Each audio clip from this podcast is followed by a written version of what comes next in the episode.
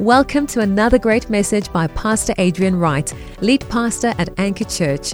We pray this message will encourage, inspire, and transform your life. Our heart is to share the hope of Jesus with our city and nation. I'm going to start off today by sharing a message with you called Stepping into the Promise. If you're taking notes this morning, stepping into the promise. I want to talk about stepping into the promise for your life, and I want to speak prophetically about how we're going to step into the promise that God has for our church in these days to come. And I want to go to Jeremiah chapter 1. We did a whole series on Jeremiah uh, last year called Run with Horses. Uh, it's available online. You've got to go and listen to it. Uh, it speaks to me over and over and over again. And I absolutely love Jeremiah 1 and verse 11 as God begins to step into a young man's life, a young Jeremiah, a youth at this.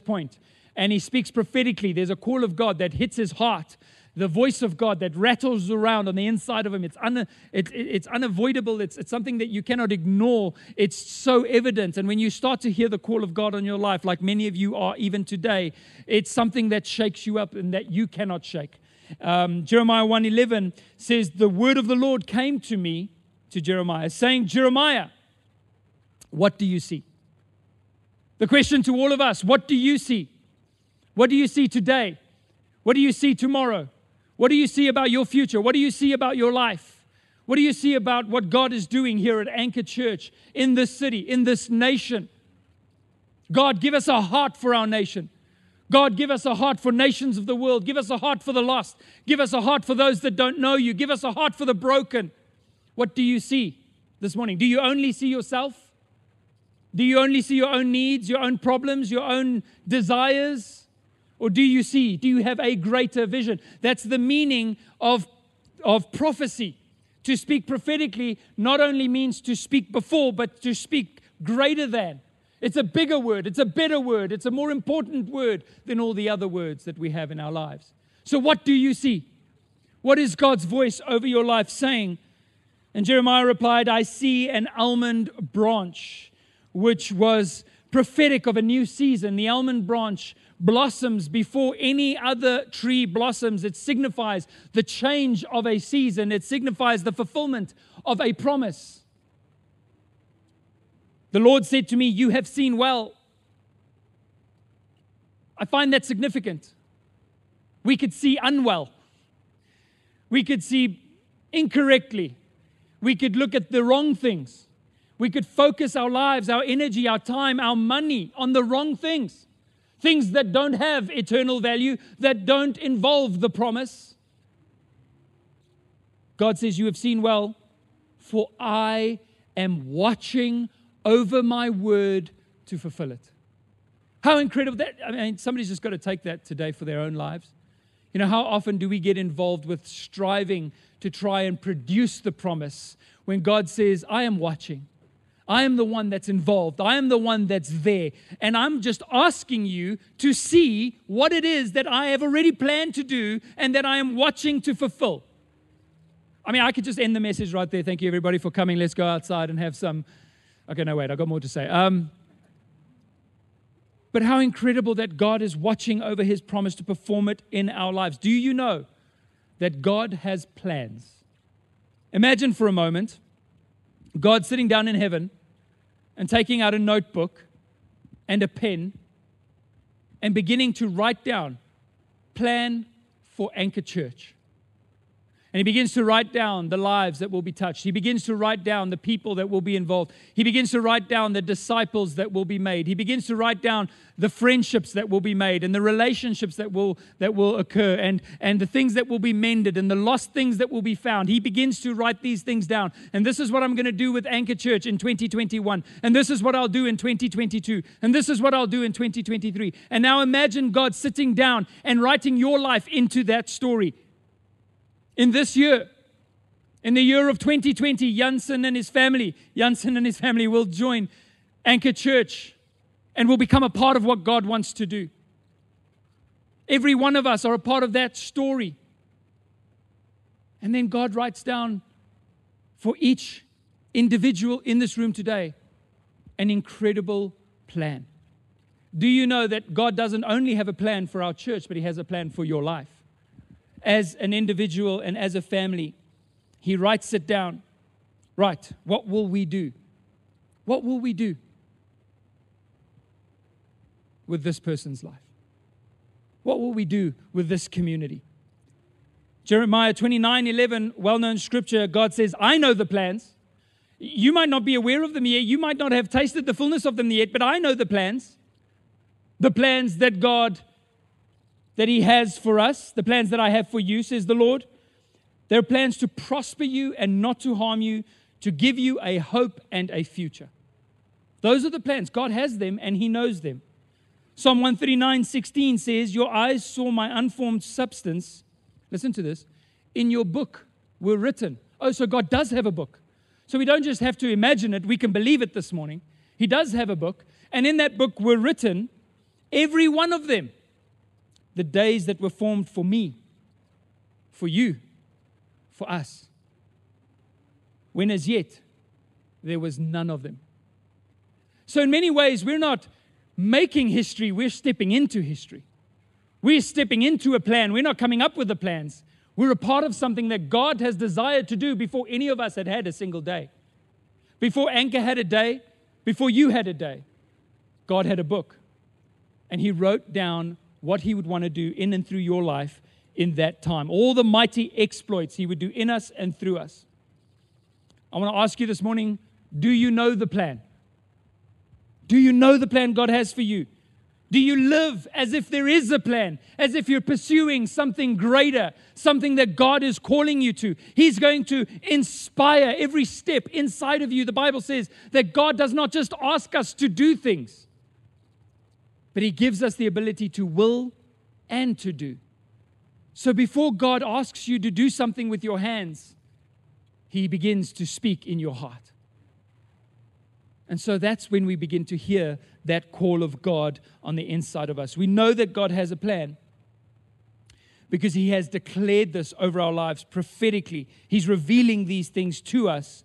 And so I want to do a little bit of that, what I feel is a prophetic message today that's speaking before, that's speaking greater than, bigger than, above, because I believe that as a church, we are at a transition point. I believe that as a church, we are in a moment right now that is going to require faith for us to step into the promise. You see, God has the plan, but He asks you to engage with it through faith. Do you believe this morning? That's why Paul says, Paul says Jesus stepped into our lives for a purpose. And now we are pursuing the reason for which Christ pursued us. So Jesus already made the first move, but are we pursuing the reason for which he pursued us? Every one of us has to ask that question individually of ourselves. I'm going to ask you this Have you ever been stuck in one gear? Just like in a single gear, your car, like you couldn't get, you know, you're, something wrong with your gearbox. Anybody, I know, you know, one of my friends, Coco, is here today. Coco is one of the, the biggest petrol heads I've ever known. Absolutely love cars. I was doing their marriage counseling with him and Charlene, and I was talking about budgeting, and their eyes just glazed over. They're like, but we like cars. Um, and so he's an incredible car guy. And we used to play touch rugby on a team together. And one night we were on the field and we were like, Where's Coco? He hasn't arrived. And he messaged us, guys, I just rolled my BMW around the corner. That's because he was trying to do it at 200 kilometers an hour. All right. So not really, it's not true. He was going slowly, something else happened, I can't remember what it was. But but maybe Cokes, maybe you've been in that position where you've kind of been stuck in a gear or haven't been able to get out of gear. But I remember one time when my family, I was maybe about uh, maybe 14 years old at the time, and uh, we went to London as a family. We visited London, and uh, my dad rented a car and we decided we were going to go out to Dover Beach for the day, just go out and see the White Cliffs of Dover. And so, you know, my siblings, I was the oldest. My, my youngest brother was, uh, was only about seven years old, six or seven years old at that time. We drove out to Dover Beach, and driving back, my siblings were fighting with each other, like every parent has ever experienced when driving with kids. I need a car with like 24 seats so that I can get my kids as far as possible from each other um, because it's chaos when you're on the long road. And so it had been a long day. We had had cake. which we shouldn't have had. And, and now we were, and, and they were just ratty and fighting. And coming home, my dad at one point had had enough. And so as we got into London, he decided he was going to park the car. I spoke about parallel parking last week. You know, it's one thing to parallel park a car, it's another thing to parallel park it when you're angry. And so my dad pulled over and he was going to throw the car into reverse in order to park the car and sort my siblings out. And when he did this, the gear lever came out in his hand, right? He literally just pulled it out of the gearbox. So now we've got the gear lever. It's a rented Peugeot. Sorry, Peugeot, maybe I shouldn't have mentioned you by name, but your gear lever's come out. Um, and so, and so he's got the, the gear lever in his hand and we're hitting London traffic. We have to go down Park Lane at 5 p.m. And the car's in third gear, stuck in third gear. Have you ever tried to get a car going, like a station wagon full of kids going in third gear? So basically, this was the scene, right? My dad's revving it like he wants to dice everyone in London that day, right? It's revving, the whole car's shaking. This Peugeot is like, I don't have any more to give, but I'm gonna try. You know, smoke's coming out, and we're revving it, and then everybody's like, "This guy wants to dice with his kids in the car. What's wrong with him, maniac?" And uh, and then it goes, and then it goes like that, you know, and then it dies, and we stall in the middle of the intersection. And uh, my dad's got his hazards on, and everybody's going, Your hazards are on. You know, the, the British people, Your hazards are on. My dad's like, he, get, he almost got out of the car one point. He's like, I know, I know, there's something wrong. That's why I put them on. You know, just so frustrating. I remember just lying down in the back of the seat, like, please, Jesus, just let us get home. This is the worst thing. It took us like an hour to get home. And, um, and I cannot tell you how relieved I was when I actually saw where we were staying. When I, uh, I saw the spot, I was like, we are home. Thank you, Jesus, for bringing us through.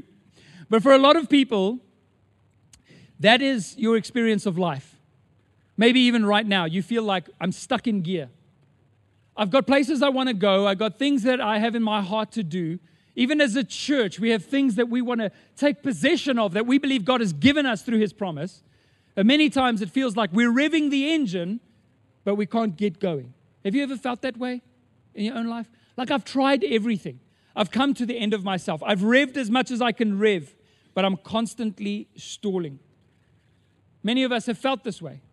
Like we're aimlessly wandering in the wilderness that, you know, what we're doing just becomes mundane and it just becomes routine and we don't have that passionate pursuit burning in our hearts. But God asks us today, for those that feel stuck in the wilderness, for those that feel that they're, they've been in this season for a long time, God is asking, What do you see? What do you see? What is your perception? What is your vision of the future? Do you still trust that God is watching over His word and His promise to fulfill it? Do you still trust that for your own life? Or have you given up too soon? Have you become disillusioned and decided, uh, you know, that's not really for me anymore? I believe that for Anchor Church, as we enter our seventh year, that number of spiritual perfection, God is going to fulfill those promises that He has spoken over us. There, there, there is, there are a, there's a multitude of salvations, of miracles, of healing, of, of influence, of impact, of hope in a city that we have tasted, we live it, we breathe it. It's our it's everything we are because it's the call of God in our lives, not just leaders, but as a community. Do we believe that God is going to fulfill that this year? We believe He is. So it is time for transition, right? For your own life, for our church, it's time for transition. I want you to do the one thing that every person wishes their pastor will stop doing, but we're going to do it because it's a party today and we're going to do it. Can you turn to your neighbor and say to them, It's time for transition? Right? Turn to your second choice the more awkward one, look them in the eye deeply, and say, It is time for transition.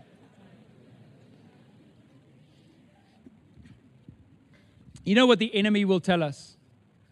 The enemy will come to you in your own life and he will say, You can never get there from here. I remember hearing the story of a pastor that went to go preach at a church in Wales and got lost while driving around in Wales. And so he pulled over by the side of the road and found a man walking there, wound down, wound down his window and asked him, Can you tell me how to get to this church? And the guy said to him, You'll never get there from here. Like, what do you mean? We can get anywhere from anywhere. But he's saying, no, You'll never get there from here. And that's the discouragement that I believe the enemy wants to speak into your heart today. You see the vision, but you settle in the wilderness because you believe you'll never get there from where you are right now. You'll never get there from here. But what is true is that we won't be able to get there unless we're willing to transition. Transition is often painful, it's often difficult, it requires vision, it requires commitment. But if you want to step into the promise, you cannot stay in the wilderness. I mean, that's logical, right? If you want to step into God's fullness for your life, you cannot be wandering around aimlessly. You have to have the vision and the, and the courage to step into what God has for you. I want to share a few ideas about transitioning, stepping into the promise. And I believe that God is going to stir up some dead dreams and awaken some broken hopes in this place this morning so that we can all possess that which Jesus secured for us on the cross. It's ours already. I want to go to Joshua 1. I went to Jeremiah 1. I'm going to go to Joshua 1. And we're pretty much just going to stay in this scripture uh, for the few minutes that I have left. I just want to show you three things out of this scripture Joshua 1 and verse 1. I'm going to read through to verse 6 because this is a moment where the people of Israel are now stepping into the promised land. They're stepping into the promise. And I believe there's some things that God can show us through this scripture. In verse 1, it says, After the death of Moses, the servant of the Lord, the Lord said to Joshua, the son of Nun, Moses' assistant, Moses, my servant, is dead. Now, therefore, arise, go over this Jordan, you and all of this people, not just Joshua, everybody together, into the land that I am giving to them, to the people of Israel. Every place that the sole of your foot will tread upon, I have given to you, just as I promised to Moses. From the wilderness and this Lebanon, as far as the great river, the river Euphrates, all the land of the Hittites and the great sea toward the going down of the sun shall be your territory. No man shall be able to stand before you all the days of your life. Just as I was with Moses, so I will be with you. And you can insert your own name in there today. I will not leave you or forsake you. Here's the charge Be strong and courageous, for you shall cause this people to inherit the land that I swore to their fathers to give them. I, you shall cause these people to inherit the land. Israel had been going around in circles. They had been wandering in the wilderness they had become disillusioned. And the reason why they wandered around in a desert that, you know, for 40 years on a journey that could have taken, you know, just a few weeks to get across is because Hebrews, Hebrews 4 actually tells us why. It wasn't because they got lost. It wasn't because they lost their way. It wasn't because, you know, they found the desert more comforting. It wasn't because there was something calling them back. Hebrews 4 tells us that they were unable to enter into God's rest because they didn't mix their hearing what God had promised to do.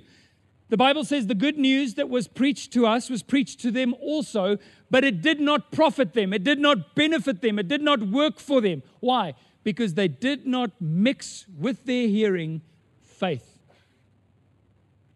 Faith. There was a promise, they just didn't believe it. And so they wandered. They were stuck in gear. And so I am hoping this morning that the Holy Spirit will stir up some faith in our hearts that says that new season, that next step, that promised land that God has for our church, for our families, and for our individuals in this room today. I am believing that we can have the faith to perceive. What do you see? What do you see? Have you given up? We should not settle for the wilderness. We need to mix with our hearing faith. Now they're poised at the edge of the promised land. And in this moment, God speaks to them. God calls Joshua, who is a new kind of leader and also a type of Jesus, the type that takes us across the Jordan into the promised land. He's already done that for us. And he says a few things to Joshua. These three things that I want to talk about today. The first one, he says, he says, Now arise. He says, Step up. If you are going to step into the promise, it's time to step up, right? We cannot be apathetic about our lives, about our future, about what God has for us. If we want to take a hold of all the things that God has predestined for us to take a hold of, all of those things that were written in His book, it means that at some point we have to get up, now arise, and walk by faith. It means that we have to take steps. It means that we have to change some things, transition some things, organize some things, let go of some things to transition into the promised land. It's time to get up and go. The time of transition is upon you. Do you perceive it? Are you ready for it? God is saying, I want you to hear the call of my heart. There's no time uh, for self doubt here. In, in, God doesn't factor in self doubt, it's irrelevant to Him. Because God is not asking you if you're brilliant enough or good enough or strong enough. And this is a word for me. Because many times I think, if only I was better as a leader in this way, if only I tried harder in, in, in this area, if only I fixed things here, then I would see the promise fulfilled. But God says, Who's watching over the word to perform it? He is. What does He tell us to do? What's the one thing He says? Did He say, Hey, Joshua, so I need you to go and do some leadership training. I need you to do a few push ups in the morning. I need you to sort a few things out. No, what does He tell Joshua to do? Be strong, be courageous, don't hold back, step up. Don't give a second thought to your own abilities. Just follow the command of God, follow the call of God. We just need to be strong and step into what God has for us. He says, No man shall be able to stand before you all the days of your life, just as I was with Moses, so I will be with you. I will not leave you nor forsake you. Some people here today need to take a hold of anxiety need to take a hold of fear and put it under the feet of Jesus. I'm sure you're tired of waking up every morning feeling overwhelmed. Right? Come on, we live in the real world. I'm sure you're done being stressed out and anxious about every other thing. The Bible invites us to take all of our burdens and to give them to Jesus. Why? Because He cares for us. We're not going to be ruled by fear. We're not going to be ruled by anxiety. I break that spirit over every person in this place today. The spirit of weariness is broken in Jesus' name. You are given a garment of praise. What does praise do? It declares the goodness of God. We're going to be those who declare the promise and praise Jesus more than we focus on the problem, more than we stress about the day that is ahead. We're going to step up with courage. Why? Because Jesus is with us. How about you take the call of God on your life for a test drive? Come on, take it out for a spin. You're not stuck in gear. God added an extra, there's like six gears there. If it's an automatic, maybe eight. Take your calling out for a spin, step up and show up. You know what? That might look like you joining the Alpha course. It might look like you finally getting baptized. It might look like you joining the team and beginning to give a part of your, of your gifting and your talents that God has given you.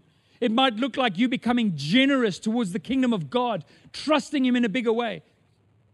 But it's time to step up, to trust in Jesus. So much of our faith has this anticipatory quality to it. it. It's about looking forward, it's about looking ahead and living in expectation. Philippians 3:13 says, "Brothers, I do not consider that I've made it my own yet. It's not, I'm not there yet. But one thing I do, forgetting, forgetting that which lies behind and straining forward to what lies ahead, I press on towards the goal of the prize of the upward call of God in Christ Jesus. Faith, that faith means trusting in the reality of God. And that has a bearing. If you trust in, the, in the, reality of God, it has a bearing on how you live your life every single day. We live with faith in God's uh, grace in our lives. And often that re- causes us to do things that require risk, right? Francis Chan said this He said, But God doesn't call us to be comfortable. He calls us to trust Him so completely that we are unafraid to put ourselves in situations where we will be in trouble if He doesn't come through.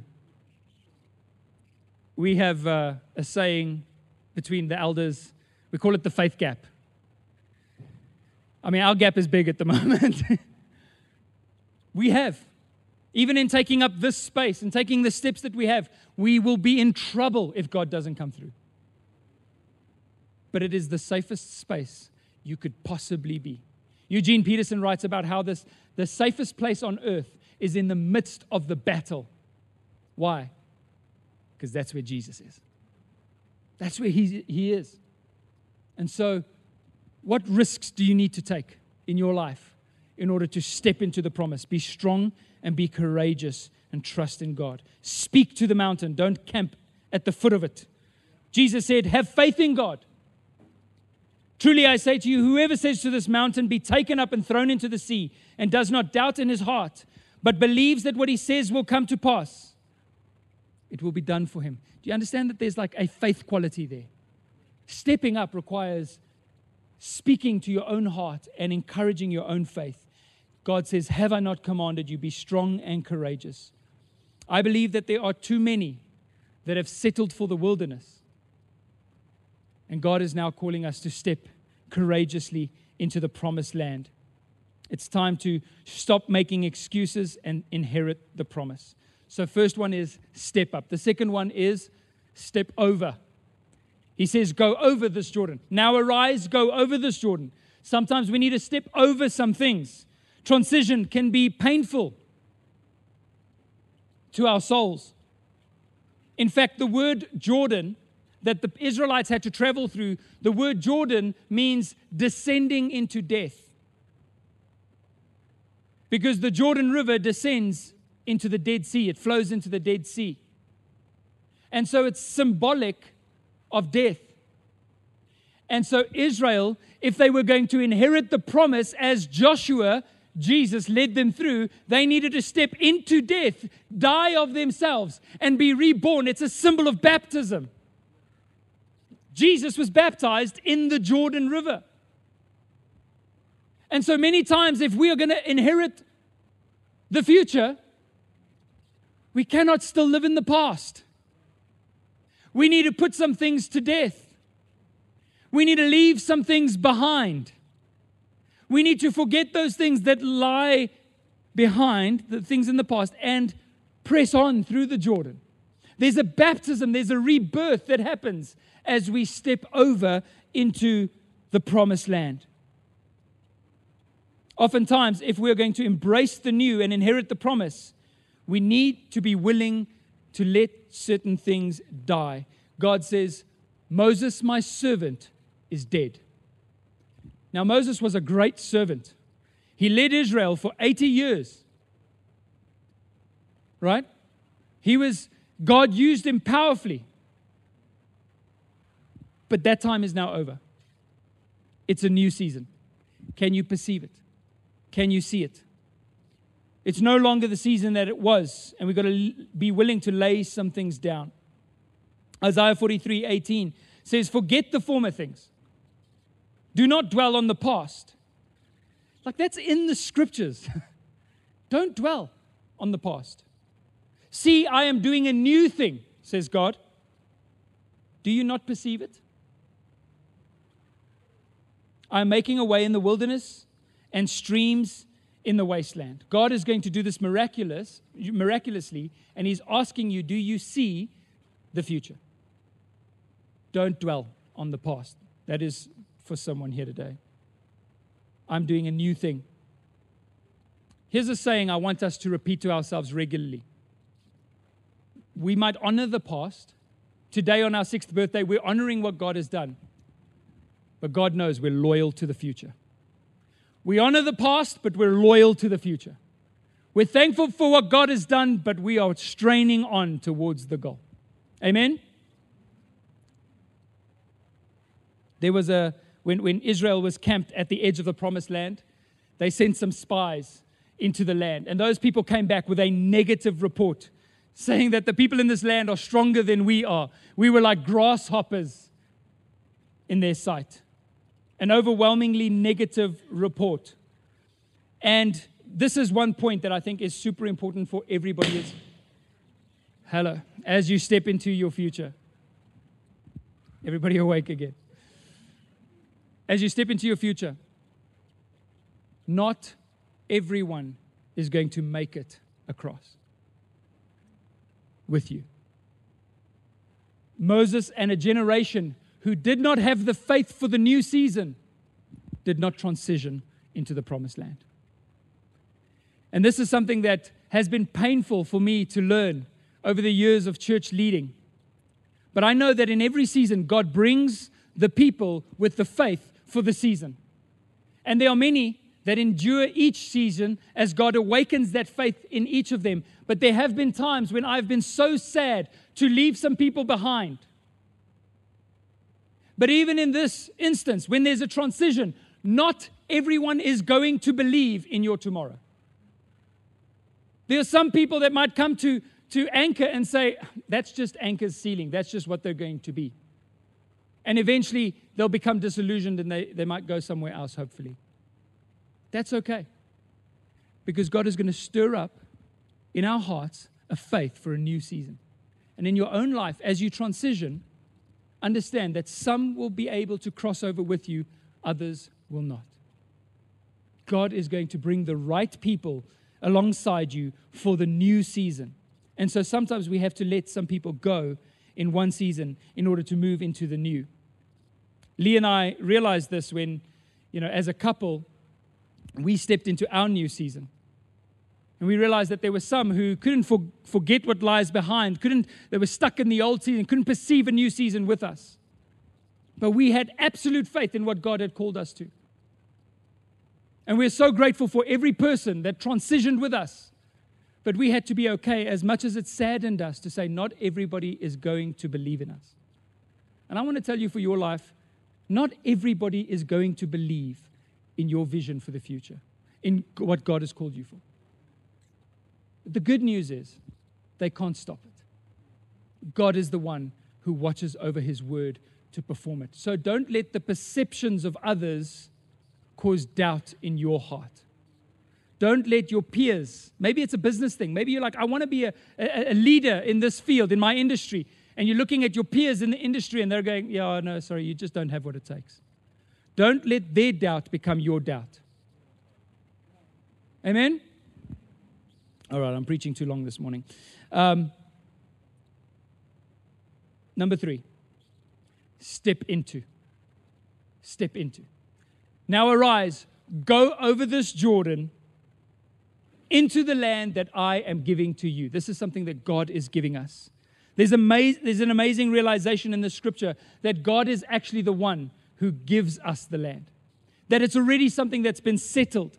He's giving us the land, but yet it's not automatic. We still have to step into it. We still have to take that act of faith to possess. He says to Joshua, Every place the sole of your foot treads, I will give to you.